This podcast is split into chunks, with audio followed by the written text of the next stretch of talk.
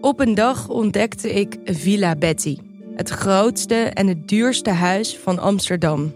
Ik had het jarenlang over het hoofd gezien. Maar mijn buurman Kees niet. Hij ziet hoe zijn buurvrouw Betty op haar honderdste uit de villa wordt gezet. En al haar spullen op een openbare veiling worden verkocht. Wie heeft haar dit aangedaan? Ik ben Floor Doppen en in mijn podcast Villa Betty ga ik op zoek naar Betty's erfenis. Luister nu in je favoriete podcast-app. Dit programma wordt mede mogelijk gemaakt door Toto.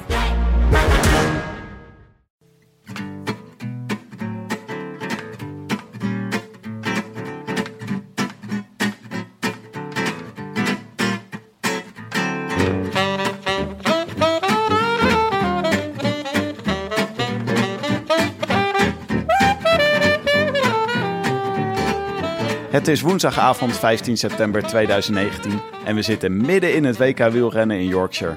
Live vanuit het oude centrum van Harrogate is dit de Red Lantern Chat.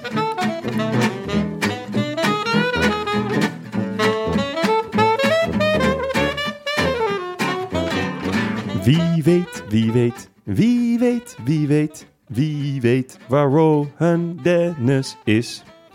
Dat was de vraag die menig bankzitter zich afvroeg halverwege de twaalfde etappe van de Tour de France. Een foto van een eenzame Merida tegen de teambus van Bahrein was het enige bewijs dat resteerde van zijn fietsvakantie in de Alpen. Extra opvallend, gezien het feit dat hij eerder op de dag nog in de aanval was. Maar Rowan is een vreemde eend in de bijt en als het klaar is, is het klaar. Verbolgen om niet nagekomen beloftes keerde hij terug naar zijn kingdom, waar zelfs Jochem van Gelder hem niet kon vinden. Hij pakte een poetsdoek en begon te boenen. Hij wreef en hij wreef totdat de letters van Merida begonnen af te bladderen en zijn hoofd langzaamaan net zo leeg werd als het frame van zijn fiets. Met diezelfde doek poetste hij zijn blazoen op totdat het weer goud was wat blonk aan de horizon. Gefeliciteerd! Ook namens BMC, maar gek genoeg niet namens Bahrein Merida. Rohan Dennis. Dennis the Menace. And indeed, he harries and harangues his teammates, his team principles, the management. If you can handle him, he's an amazing tool to have in the box. And right now, he has opened it. And as per Pandora, all the evil that he has within him has been sent out to his enemies. This is fantastic. Rowan Dennis is going to bring this home. That's Roglic trying to stay with him. I think he's going to try and get up to a, a two-up sprint in a few in, in, a short while. But it's all about Rowan Dennis and what this Antipodean has done. He's uh, come a long way. He's trying to unlap himself here, uh, Roglic. It's not going to stop the clock rolling on uh, Rowan Dennis, and it's not going to stop him rolling absolutely everybody else out there. There it is. Use my head. Punches the air. Well, he used his legs as well and his heart. Chapeau. That was wonderful. I wish I could be in the south of France. In the south of France. Sitting right next to you. Jonne, het is toch wel straf dat uh, ik vorige week mijn debuut heb gemaakt als uh, zanger in de Rode Lantaarn. En jij nu. ja, uh, maar... klonk goed hoor. Ja, nou dankjewel. We hebben ook nieuwe zangmicrofoons. Misschien dat het daaraan ligt. Ja, het zijn, onze, het zijn inderdaad nieuwe microfoons. En dit is een modelletje zangmicrofoon. En toen dacht jij gelijk, ik ga gewoon... Uh, ik, uh, ik, dat was Willem Wever, was dat toch? Ja, zeker. Met uh, Jochem van Gelder. Ja. Die, die, presenteerde dat toch? Ja. Nee, het is nog steeds. Bestaat Willem, dat nog? Het is nog gewoon nog steeds op tv. Weten ze nog steeds niet waar hij woont? nee. Dat kan je toch gewoon googlen? tegenwoordig. nou, dit is, ik heb toevallig hoorde ik afgelopen week op de radio dat ze aan hun zestiende seizoen of zoiets beginnen. Meen je niet? Ja. Ook met Jochem van Gelder? Nee, nee. Doet hij nog steeds alsof hij uh, 12 is? Ik denk dat niemand weet waar hij is. maar je had dus ook kunnen zingen: 1 Dennis bier, 2 Dennis bier.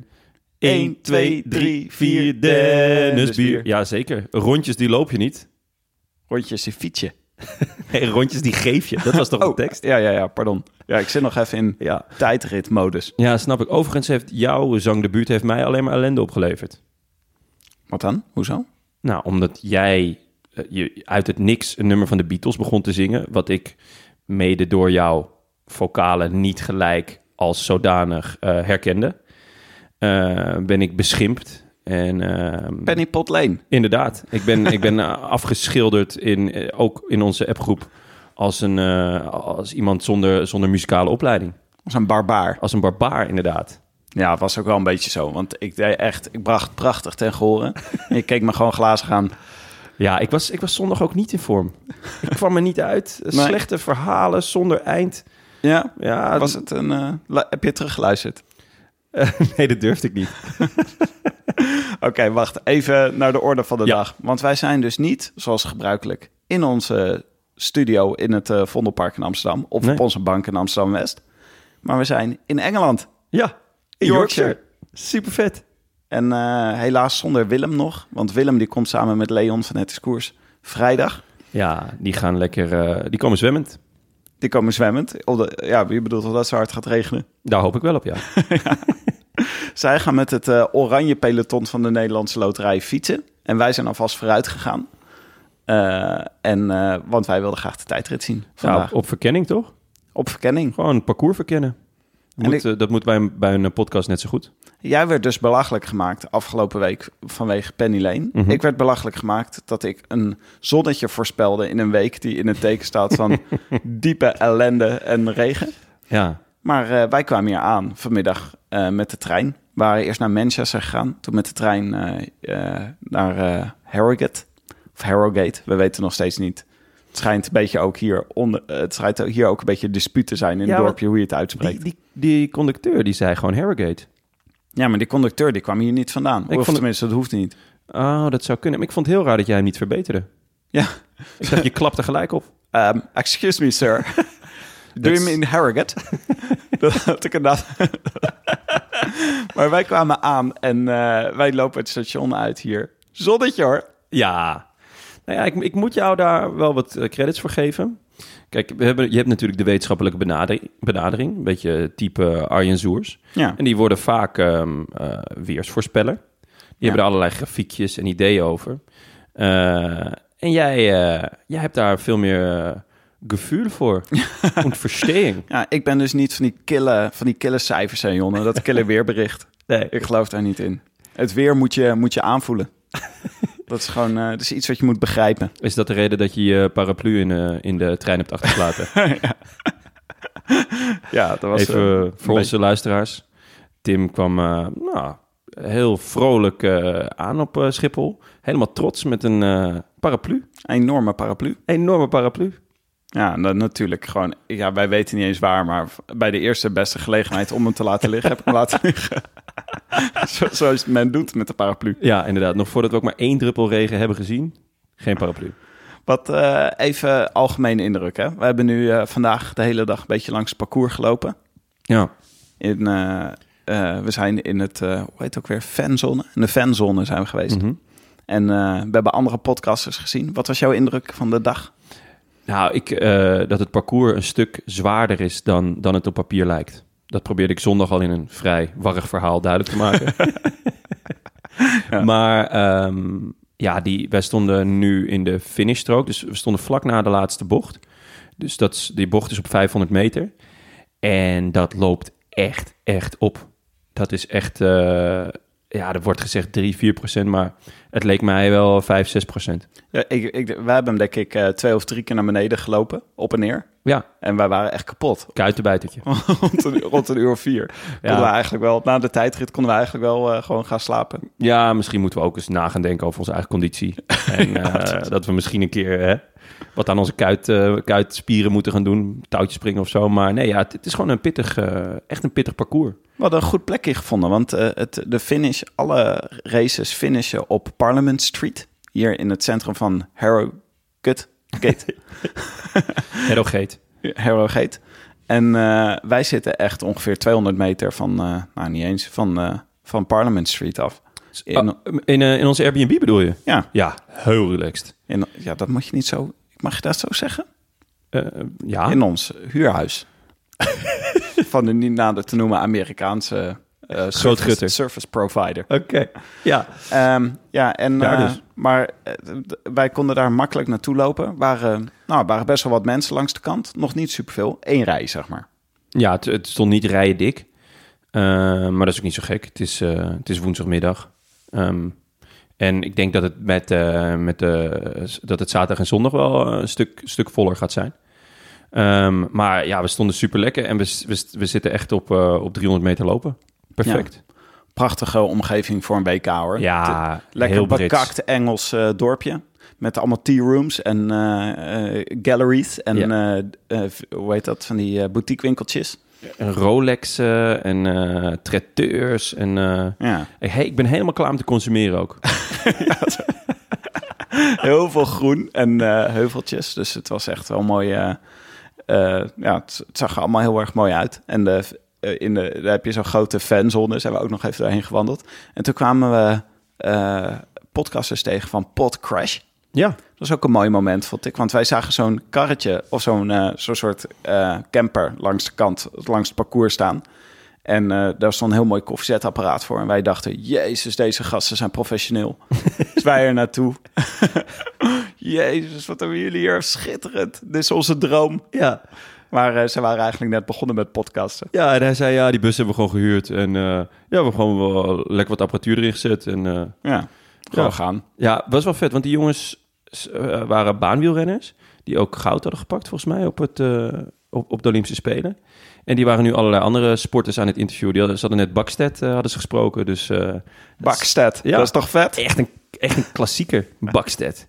Maar Podcrash heette dus, Ja, leuk. die gasten. En eh, die, gaan, eh, die zijn voornemens om vaker zo langs het, eh, langs het parcours te gaan staan. Nou, ik vond het leuk een, om in de gaten te houden. Ja, ik vond het heel vet. We hebben nog niet kunnen luisteren, dus we kunnen niet instaan voor de kwaliteit van de podcast verder. Nog één dingetje wat we misschien even moeten bespreken, voordat we ter zake komen, is Chloe Dijgert. Zo, ja.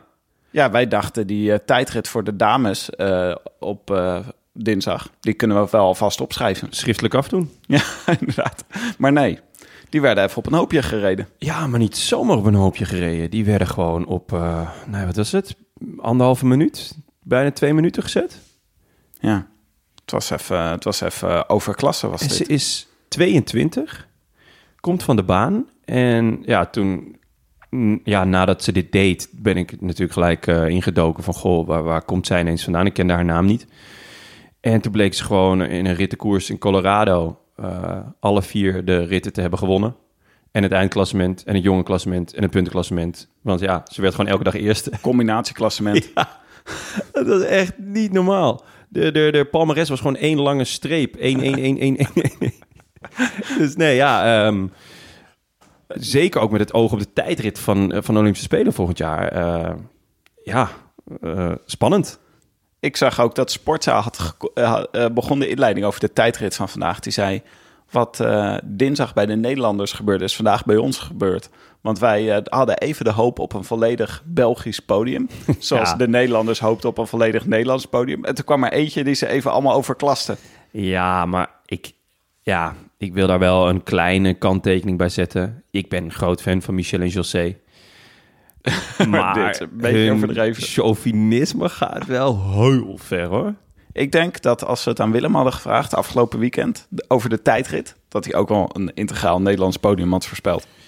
Bij de man of de vrouw? Zo, nou ja, Allebei. Allebei vermoedelijk. maar in ieder geval bij de vrouwen. Ja, maar Willem is het ook al jaren kwijt, hè? Dat kunnen we nu rustig zeggen, want hij, eh, hij zit aan de andere kant van de zee. Hij is heel ver weg. Ah, die man, wat die allemaal loopt te doen de laatste week. Ik was niet in vorm zondag, maar Willem, jongen.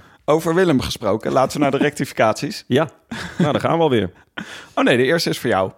Hè? Daphne Kuilenburg, die mailde Nou. ons. Ja. Is Nee. die van mij? Ja, die, die zegt namelijk... Hey Jonne, Ah, dat is wel duidelijk, ja. sinds wanneer ben je een oudje als je tussen de 45 en 50 bent? Vino en Chalabert, bewijs maar weer dat dit relatief is. Want we hadden het over Vino en Chalabert die eh triathlons deden. Niet zulke botte triathlons als we verwacht hadden. Nou ja, eh, Fino en Jalabert bewijzen juist dat dat niet relatief is, want ze doen mee in hun eigen leeftijdsklasse, toch? Ja, Dus dan is dat toch juist niet relatief? jij wil er eigenlijk gewoon bij blijven. Ja. Jij blijft bij je statement. Alles boven de 40 is gewoon stokoud. het, is wel, het is wel leuk dat we, we moeten een soort... eh, misschien is het leuk om een soort op, op een A4'tje... gewoon grenzen te tekenen bij Ja. groepen die jij beledigd hebt. En kijken wat we dan nog overhouden. Of we ergens in het midden nog op een klein vierkantje uitkomen. Met mensen die naar ons luisteren. Ja, dat zijn...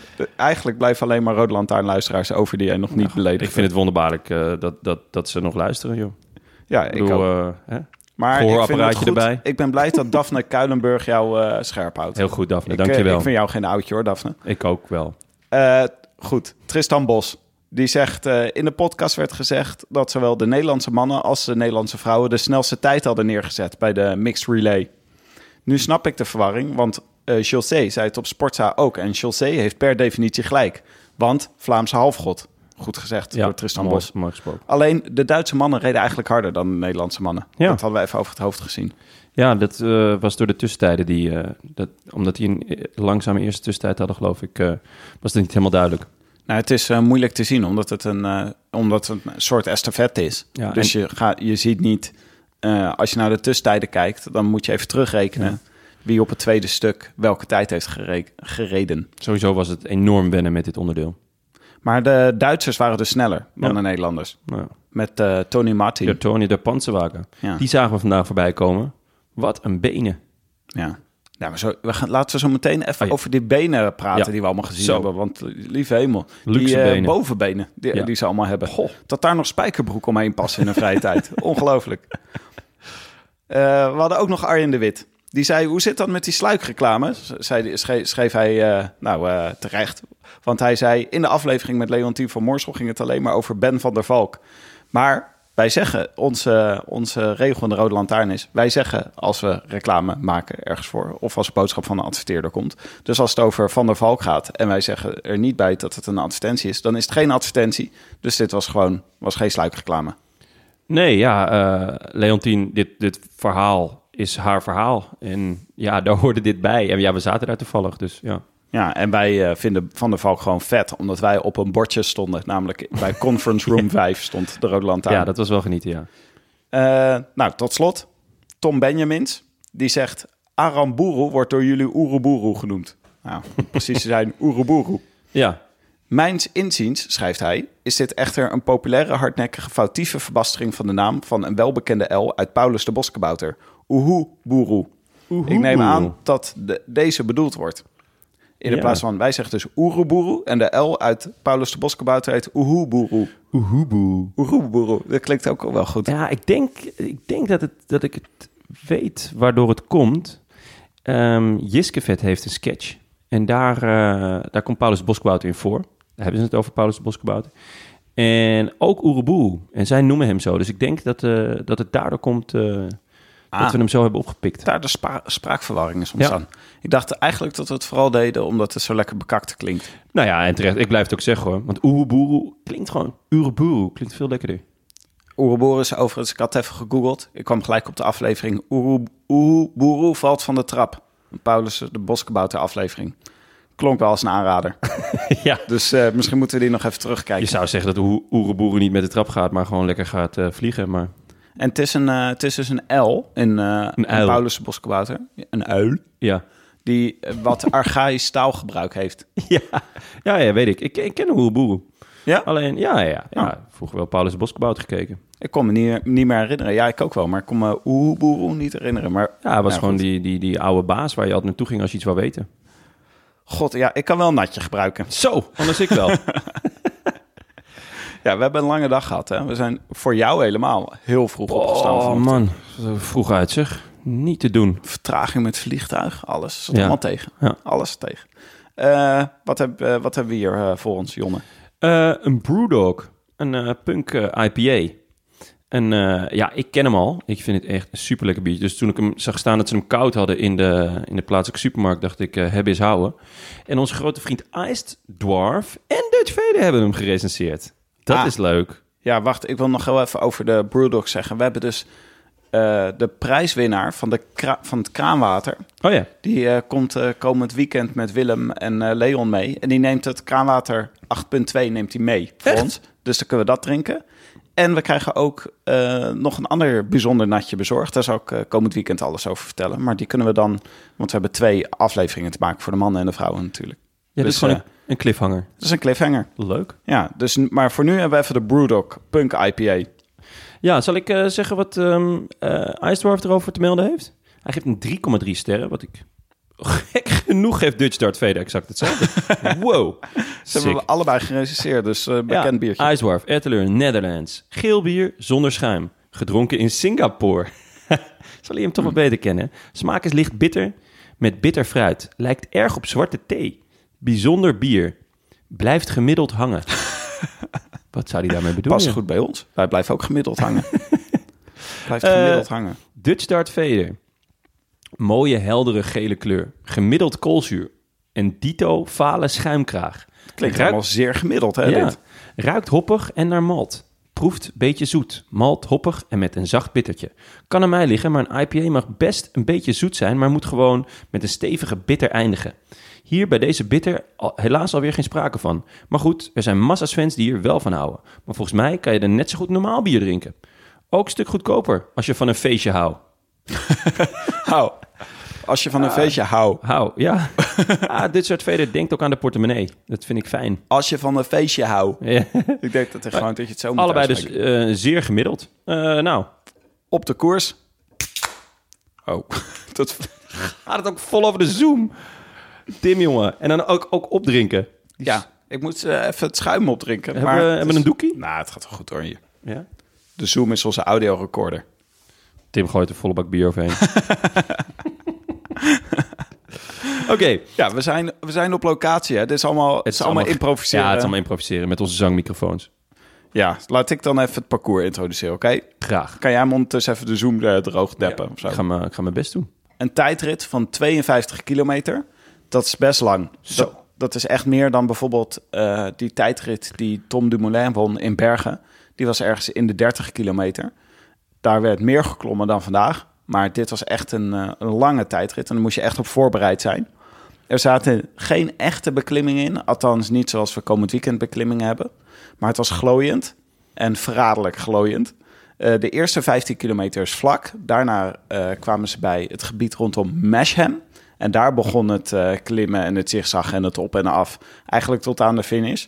Want wij stonden dus bij de straat waar de finish was. En daar was zelfs nog een behoorlijk pittig klimmetje. De bocht om en dan eh, recht omhoog. Dus we konden iedereen lekker zien, eh, zien leien.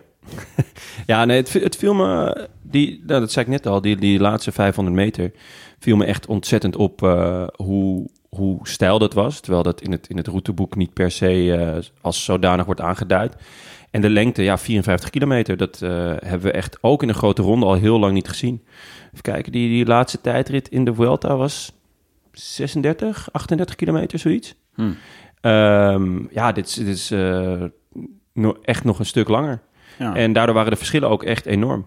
Daar moet je wel op voorbereid zijn. Want het was sowieso een beetje moeilijk om je op voor te bereiden. Er was heel veel regen voorspeld.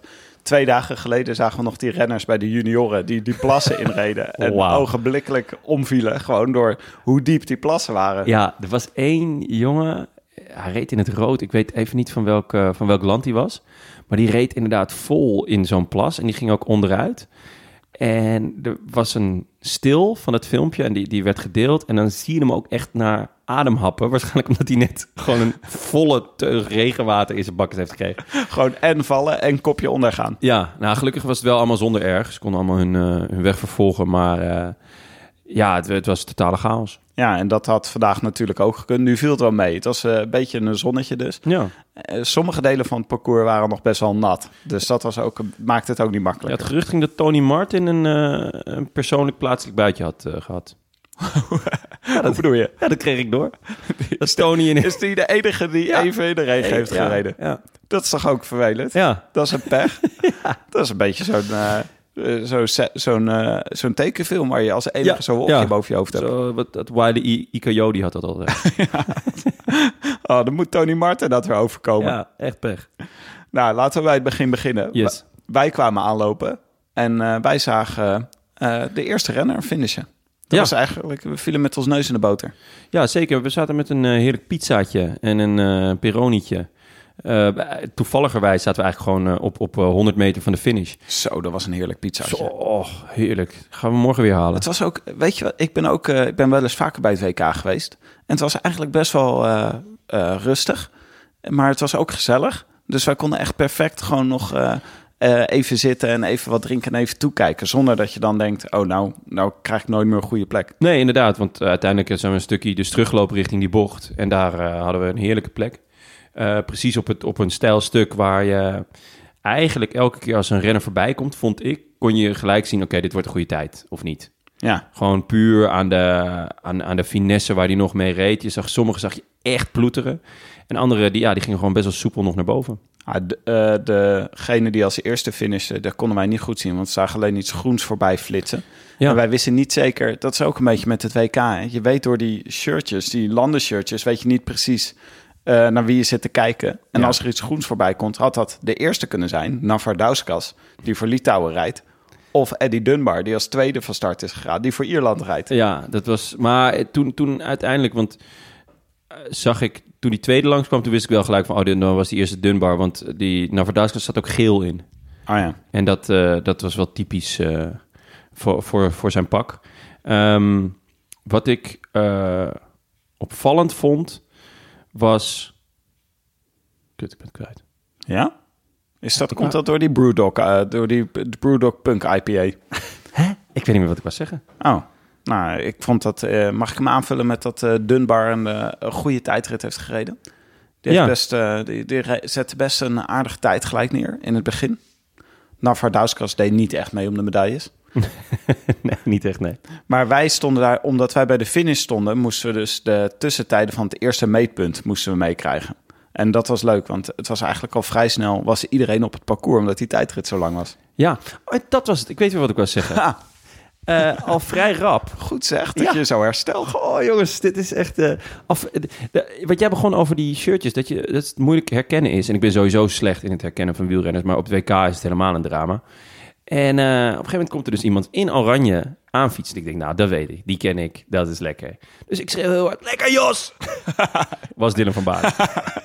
dus bij deze excuus Dylan. Was, we hadden alleen Dylan van Baarle en Jos van Emden rij- Ja. rijden, toch? Ah, 50-50. Waarom ging je Toch voor Jos dan? Huh? Waarom ging je voor Jos? Ik weet niet. Ik dacht dat ik ergens had gelezen dat hij eerder zou starten. Ah, Maar dat was gewoon een, eh, een fout.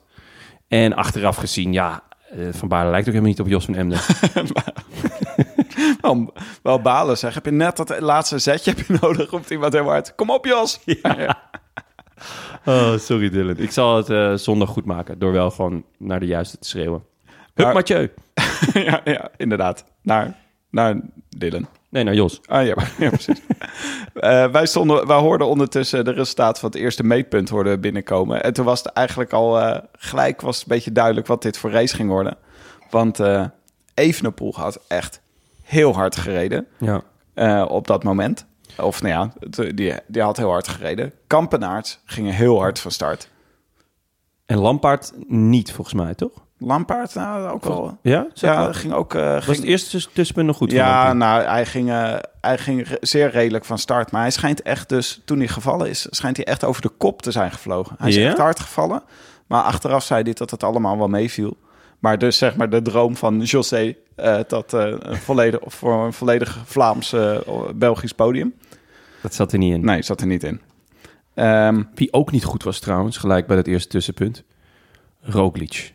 ja, Ja, dat was echt... jammer hè. Dan heb je, hebben wij hem nog helemaal niet gezien. We hebben zo'n hele dag gereisd. We staan langs het parcours, staan helemaal klaar voor Roglic. En we hoorden altijd dat hij op dat moment al meer dan 40 seconden Ja, op, toen nog op Evenepoel. En toen moest Dennis nog komen. En die had na het eerste tussenpunt had hij al eh, bijna een minuut op hem. Dat was echt niet normaal. Ja, is toch misschien... eh Roglic zei achteraf, zei hij... ehm, dat hij hier niet helemaal op voorbereid was op zo'n lange tijdrit. Dat hij zei dat hij, hij zei dat hij ook wel moe was van de Vuelta. Maar hij dacht, eh, ja, het is toch een beetje... Hij is gewoon een, een goede tijdrijdende klassementsrenner. En hij dacht van ja, het zou best mee kunnen vallen, maar het viel dus niet mee. Nee, hij zei ook, ik, ik heb gewoon ook wel genoten van mijn Vuelta-overwinning. Kijk, Ja. hij, is, eh, hij is natuurlijk hij is net vader geworden.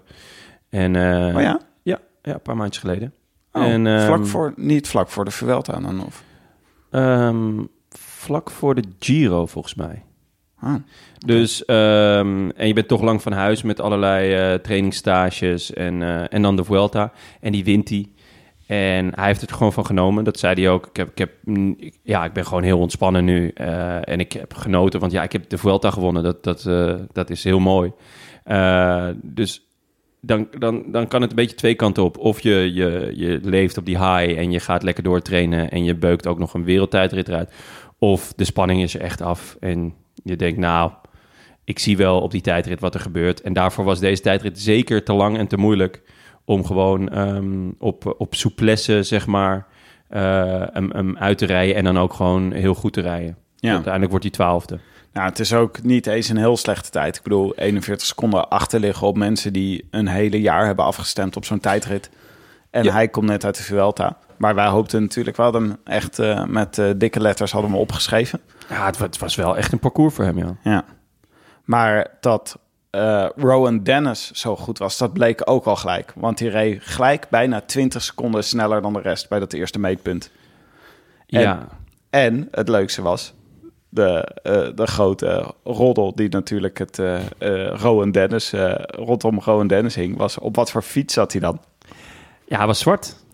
De fiets was zwart. Het was geen eh, Merida in ieder geval, waar hij zo ontevreden over was tijdens de Tour. Ja, nou ja, de, het, het is een lang verhaal. Ik, ik stip het ook al even aan in, eh, in, de voorbe in, mijn, in mijn eh, intro. Hij is naar Bahrein Merida gegaan eh, nadat hij vorig jaar eh, bij BMC zat. En daar werd er heel veel tijd en aandacht besteed aan, eh, aan, aan de tijdrit en ook aan de tijdritfiets. En nou, we hebben het ook best wel vaak over gehad dat we hoopten dat hij naar Sunweb zou gaan. Omdat, ja, dat is eenzelfde soort team dat ook veel aandacht eh, aan besteedt. Aan, eh, aan materiaal ook. Maar ook, hij wou ook een klassementsrenner worden. Dus het leek ons heel logisch. Maar uiteindelijk is hij voor Bahrein gegaan. Toch een, Op wat voor fiets rijdt Sunweb ook weer? eh, op... ehm, Die zitten niet meer op, die hadden Giant die altijd. reden Giant, maar dat is nu... Ik weet, het, ik heb hem Ja, ik weet het wel. Ehm Cervelo. Ja, juist. het lag ook op het puntje van mijn tong. Ja. Goed dat je dit gewoon, eh, dat je dit gewoon hebt uitgezeten. Soms moet het gewoon even komen. Denk je dat we onze luisteraars dit aan kunnen doen? Ja, tuurlijk. Deze stilte? Tuurlijk. Dat het niet ongemakkelijk is? Zoals het... Ik denk dat een heleboel mensen gala? wel nu achter, in hun, achter een eh, stuur zaten op de autoradio naar deze podcast zaten te luisteren. Zeiden, Cerveno, Cerveno, sukkels. maar die Merida was hij dus super ontevreden over Nou ja, tijdens het is- deze tour. ja hij, hij heeft dit jaar, eh, hij heeft vorig jaar alle vlakke tijdritten die heeft, tijdritten die hij heeft gereden, heeft hij gewonnen. En dit jaar heeft hij er één gewonnen in, eh, in de Ronde van Zwitserland. En voor de rest eh, heeft hij echt slechte tijdritten gereden. En dat begon eigenlijk al eh, helemaal aan het begin van het seizoen bij het Australisch eh, kampioenschap. Daar werd hij tweede. Dat is natuurlijk heel raar. Dat was echt al een veegteken aan de wand. Ehm, en er gingen dus steeds sterkere geruchten dat hij niet tevreden was over het materiaal, eh, over zijn tijdritpak. Ehm, dus ja, het boterde totaal niet. En toen is hij tijdens de tour, tijdens een etappe, is hij gewoon verdwenen. ja, boos afgestapt. Vroeger noemden we dit eh, op straat. Ja, hij is me gewoon geboekt. Hij is mij gewoon geboekt. gewoon geboekt. ja, gewoon. eh, en, en later noemden we dat een Ho- Houdini. Ja. Dat je gewoon wegging, wegging zonder te groeten. Ja, op een feestje. Ja. Ja. Maar ja, Maar sindsdien ook, ik vind ook zo bizar dat in wielrennen kan dus zoiets gebeuren en nooit echt opgehelderd worden. nee. Dus het was echt gewoon, het is een beetje zo blijven hangen. Ja, en daarom, hij was ook een enorm vraagteken voor vandaag. Van wat, wat heeft hij gedaan de afgelopen maanden? Waar, waar is hij geweest? Eh, kan hij het nog? Want ehm, ligt het alleen maar aan het, eh, aan het materiaal? Of, of is, was hij ook gewoon bijvoorbeeld niet in vorm? Dat kan natuurlijk ook. En dat hij dan het materiaal de schuld geeft. Maar denk dat we vandaag wel hebben kunnen zien dat het toch wel aan het materiaal heeft gelegen. Ja, of het zal een beetje van beide zijn. Maar hij verscheen dus met een geanonimiseerde fiets, waarvan iedereen al gelijk kon zien dat het gewoon een BMC was. Zo, Ja. Het is een BMC Time Machine, heet hij geloof ik. Ja, het, eh, het deed mij een beetje denken aan, ehm, je had, eh, aan Pro Evolution Soccer. Die mochten dan niet de echte namen eh, gebruiken van voetballers. Oh ja. Dus dan in plaats van Roberto Carlos deden ze al Roberto Calros. Dus dit was dan een BMS of zo, weet je wel. Zo'n zo'n zo'n fiets was het. Patrick Huivert, weet je wel. Dat soort, eh BMS. Nou, het was, Ja. een, was een goede BMS. Waar ja, dat was zat. echt een prima Want we BMS. konden het gelijk al zien. Hij ging echt huishouden hier vandaag. Ja, Dus Ja. dat was echt... eh, het is ook altijd wel jammer hè, voor zo'n tijdrit... dat je helemaal zin hebt in een spannende ontknoping... en dan bij het eerste meetpunt is het eigenlijk al wel duidelijk. Nou, wij zaten toen nog op dit punt... dachten we, nou, het- 1 en 2 wordt waarschijnlijk Evenepoel en eh Rowan Dennis.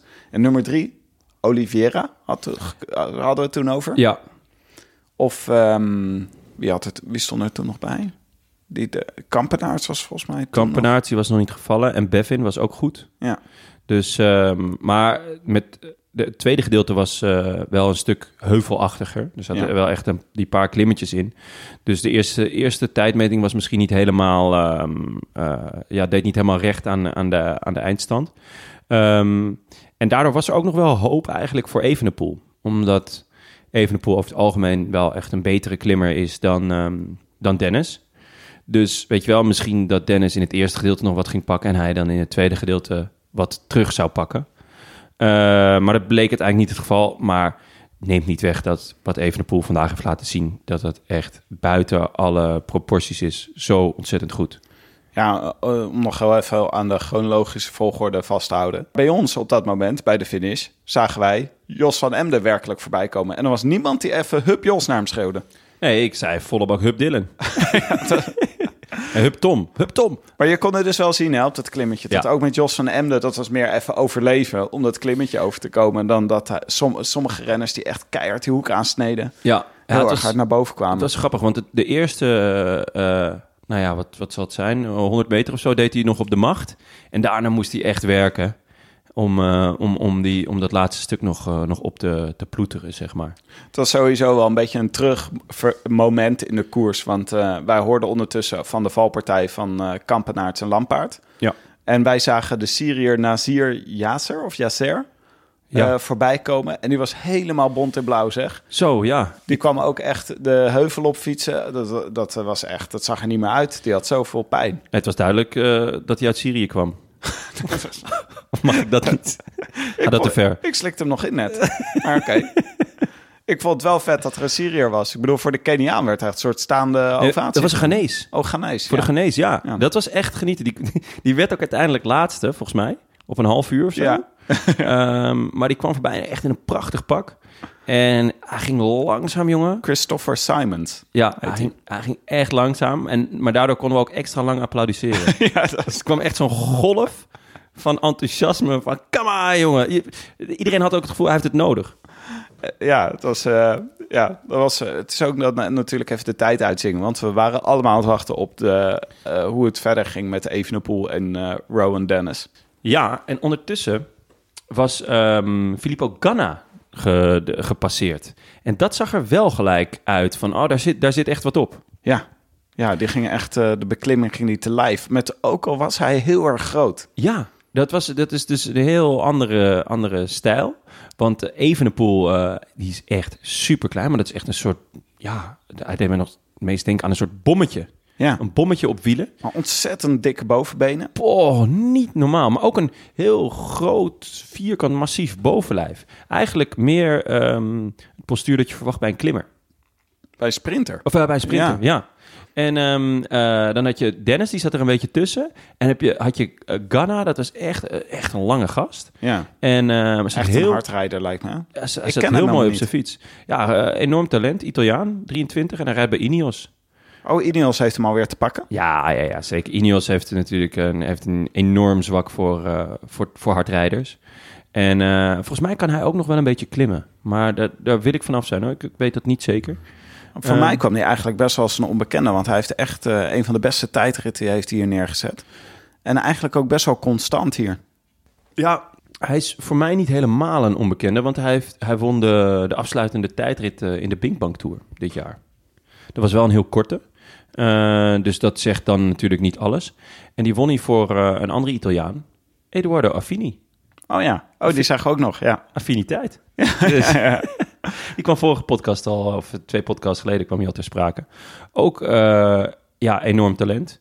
En ehm, Nou, bij Italianen ineens hele goede tijdrijders. ja, dat is toch wel leuk. En hij is Italiaans, Italiaans kampioen ook. Dus eh, Dennis is eigenlijk is helemaal niet Australisch kampioen geworden hè, dit jaar. hij is tweede geworden. Ja, was, Ja, daar begon dus alle ellende al. Helemaal eh, ja. aan het begin van het seizoen. Eh, een mooie finish was ook de finish van Dennis, vond ik hoor. Dat was, wij zaten daar zo op te wachten. En toen zagen we eindelijk de helikopter zagen we komen. Want die hadden we Ja. de hele dag niet gezien. Nee, raar. Het was, ja, het was, maar ineens kwam de helikopter. En toen kwam Dennis kwam om de hoek scheuren. En gelijk daarachter Roglic. Had hij in zijn wiel gezeten of ja, zo? ik snap... De, ja, ik, dat is... Ik vond het ergens ook wel grappig. En ook wel vet. Want je- hebt ook zoiets van, ja, ik laat me niet lappen. Want hij had hem best wel snel te pakken eigenlijk, Dennis. Ergens rond het tweede tussenpunt of zo. Maar dan daarna denkt Roglic ineens... ja, maar dat gaat me niet gebeuren. Dan ga ik gewoon op, op zeven meter schuin achter je rijden. Ja. Want je mag natuurlijk niet plakken bij een tijdrit. Dus eh, dan, dan, dan krijg je strafpunten. Maar eh, ja, hij bleef Het is dus... ook wel vrij irritant als Ja. iemand de hele tijd vlak achter je blijft rijden. Ah, ik kan me ergens ook wel, ook wel voorstellen dat het, dat het eh, motiverend werkt of zoiets. Maar eh, ik dacht echt dat Roglic hem nog ging pakken Ja, op dat laatste Ja. stukje. Want ze gingen echt, ja. Echt eh, gelijk op. En ik raakte heel even in de war. Toen dacht ik, hè, maar wint Roglic dan als hij hem voorbij gaat? Je begrijpt niet helemaal eh, het idee van een Het, hele, nee, het, hele, het was heel even een momentje van, eh, van verwarring. Ja. Maar Roglic pakte hem ook uiteindelijk niet. En, en Dennis hield hem nog achter zich. Maar het ziet er ook... Het is wel jammer voor de finishfoto... die Dennis dan thuis op zijn, op zijn schouw zet. Dat daar ook die eh tronie van Roglic ook gewoon op staat. Ja, gewoon een heel professionele fotobom. Ja, het is heel, heel veel moeite voor gedaan. Ja. Maar Roglic zei ook achteraf dat het wel echt even een eh, klapje was... toen hij werd ingehaald door Dennis. Dus dat was Ja. blijkbaar iets waar- waarvan hij dacht... eh, dan moet ik nog even recht proberen te zetten. Ja, dat snap ik ook wel. Roglic heeft bijna elke tijdrit die hij reed dit jaar, heeft hij gewonnen. Eh, en dan word je hier gewoon even op drie minuten gereden. En dan word je ook nog gelapt ja, op toch de belangrijkste tijdrit van het jaar. Ja, ik snap wel dat hij dan mentaal eventjes een, eh, is een mentale pompert natuurlijk. Ja, ja. Jammer. Ja, Eigenlijk jammer zo einde van het seizoen op deze manier. Hopelijk kan die zondag nog goed rijden. Want Roglic doet ook gewoon zondag mee, toch? Ja. Ja, ja, maar om heel eerlijk te zijn, daar verwacht ik helemaal niks van. Nee. Want als hij dus eh, een beetje freewheelend na de Vuelta heeft, eh, heeft doorgebracht... en lekker een beetje van het leven genieten... Dan, dan lijkt het me sterk dat hij nu nog een goed naseizoen gaat rijden. En terecht, hij heeft echt een wereldseizoen gereden. Maar een mooie winnaar dan ook eigenlijk, toch, Dennis? Zeker, zeker. En, en een, een, een heel mooi podium. Ehm, Ja. Weet je, Evenepoel is 19. Echt belachelijk goed dat hij dit nu kan. Want naast het feit dat hij dit kan, kan hij dus ook klimmen. Ah, ik had dit echt never nooit durven hopen dat hij dit zou kunnen doen in zijn eerste seizoen. Kijk, iedereen is natuurlijk lyrisch aan alle kanten. Omdat hij eh, bij de junioren gewoon alles en iedereen aan gort reed. Ehm, maar dat hij dat dan ja, bij, de, bij de elite mannen ook gewoon doet. Eh, hij wint de Classica San Sebastian. Hij wint het EK tijdrijden in Alkmaar. Nou ja, dan kan je nog zeggen, ja, het, het, eh, het deelnemersveld was daar minder. Ja, vandaag wordt hij dus wel geklopt door een heel goede Dennis. Maar de rest, ja, laat hij gewoon achter zich. En ook de nummer drie is, eh, is een super groot talent. Filippo Ganna. Ja, Ja. dus ja, wel eigenlijk een beetje een, een, een, een voortzetting van, van wat er dit seizoen is gebeurd. Dat er echt een nieuwe generatie enorme talenten aan het opstaan is. Met Pogacar, met Bernal, eh, met Evenepoel en dan Ganna, maar ook Affini. Ja, allemaal superleuke, jonge, enthousiaste renners. ja. Het is, eh, om nog even naar de einduitslag te kijken. Verder, nummer 4 was Patrick Bevin en nummer 5 Alex Dowsett. Eh, wat verder opviel was dat Tano Kangert een hele goede tijdrit heeft gereden. Ja, Wij zagen ook iemand lopen in een Tano Kangert onesie. dat was vet zeg. Dat zag ook goed Hij uit. had gewoon een super lang wielershirt aan. Met een heel groot kangert erop. en ik ben echt fan van kangert. Eh vind ik echt een leuke renner. Eh, of een leuke renner. Gewoon een leuk, leuk figuur. Ja. Hij houdt heel erg van aardappelen, naar het schijnt. Hij schijnt een enorm aardappelliefhebber te zijn. Schud je dit nu uit je mouw? Nee, is echt zo. Ja, is echt zo. Echt een grote aardappeleter. Eh Kampenaerts is nog elfde geworden. Best knap, aangezien hij zijn ketting ook nog eh, eraf lag halverwege. En we zagen hem een stukje de heuvel op rennen. Ja, En gevallen dus. à la Froome. En wel gewoon voor Roglic geëindigd. Ja, Roglic twaalfde. Ja, Eh Dylan van Baarle, beste Nederlander, vijftiende. mooi. Klasse. Ja, 3,5 niet slecht, hoor. verloren. Ja, ja dat, dat is ook wel, dat zie je natuurlijk gewoon. Door de lengte van die tijdrit zijn de verschillen ook groot. Maar vijftiende, Ja. echt goed van eh, Van, van Baarle. Slash Jos van Emden. Nou, ik vond het leuk om weer bij een tijdrit te zijn. Het is toch ook altijd zo'n parade van renners die voorbij komt. Dat je ze allemaal even kan bekijken. Toch? Ja. Dat is leuk. Ja. Eh, de voorspelbokaal. Ja, we hebben deze tijdrit niet voorspeld. Hè. Het is eigenlijk een soort emergency pot die we hier zo gedaan hebben. We Ja. dachten gewoon, gaan gewoon kijken of het ons woensdag lukt. ja, even Nou, kijken hoe de, hoe de zangmicrofoons eh, bevielen. Ja, het klinkt allemaal heel warm. Ja, Eh je kan... ging het best aardig. Beetje roestig. Her en der wat foutjes. Ja. moet kunnen, moet kunnen. De voorspelbokaal kan je nog wel meedoen voor dit weekend. Dan moet je en de damesrace voorspellen en de eh mannenrace voorspellen. Eh, Willem had Marianne Vos en Greg van Avermaat. Eh, ik had Annemiek van Vleuten en eh, Bling Matthews. Jonne, jij had Nieva Dioma en Sagan. Ja, Jij kiest voor een Oostblok, Oostblok ja duo. een Oostblok. Ja, een Oostblok. en Arjen Zoer had Van Vleuten en Greg van Avermaat. Als je wil meedoen, dan kan dat op Twitter met de hashtag voorspelbokaal of op het Facebook postje. En de prijs, we hadden de prijs nog niet gezegd. Eh, je krijgt, als je het eh, goed hebt, een mooi winterpakket van eh, de fiets van de show Canyon. Met daarin een koersklakske, een nekwarmer en een muts. Zodat je helemaal klaar bent om de winter in te gaan. En Heerlijk. eh, te koersen. Plus een boek uit het wielerfonds van At- Atlas Contact. Zoals altijd. Leuk. Dus leuke prijzen. Dit was het. De tijdrit. De eerste aflevering van ons uit het buitenland. Nee, dat klopt niet. We zijn eens in Nee. België geweest. Ah, België is eigenlijk... Is dat het buitenland? Ik hoop dat iedereen alles goed heeft kunnen verstaan. Want het is natuurlijk wel ver weg. Eh, dit was het. De Rode Lantaarn. Gepresenteerd door uw favoriete wereldreizigers te Engeland. Jonnes Riese en mijzelf, Tim de Gier. Met grote dank aan onze sponsor voor dit WK, de Nederlandse Loterij. De Rode Lantaarn wordt mede mogelijk gemaakt door Dag en Nacht Media en hetiskoers.nl. De wielerblog van Nederland en Vlaanderen. Wij danken hen voor de steun op vele fronten. En in het bijzonder Maarten Visser, Bastiaan Gaillard, Bas van Eyck en Leon Geuyen, die wij eh, dit weekend ook eh, weer zien. Wil je reageren op deze uitzending? Via Twitter zijn we te bereiken via Willem Dudok, Tim de Gier en Ton Garçon, waarvan de eerste O een 0 is. En we hebben tegenwoordig ook een e-mailadres en dat lezen we ook gewoon in Engeland. Groetjes at de Rode En abonneer je op iTunes of laat daar in elk geval een reviewtje achter. Dat helpt andere mensen onze podcast ook te vinden.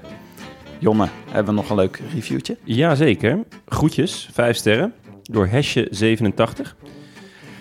Ik wil graag de groeten doen aan Alex W., Cornelis G. en Dikke Leo. oh, en goede podcast.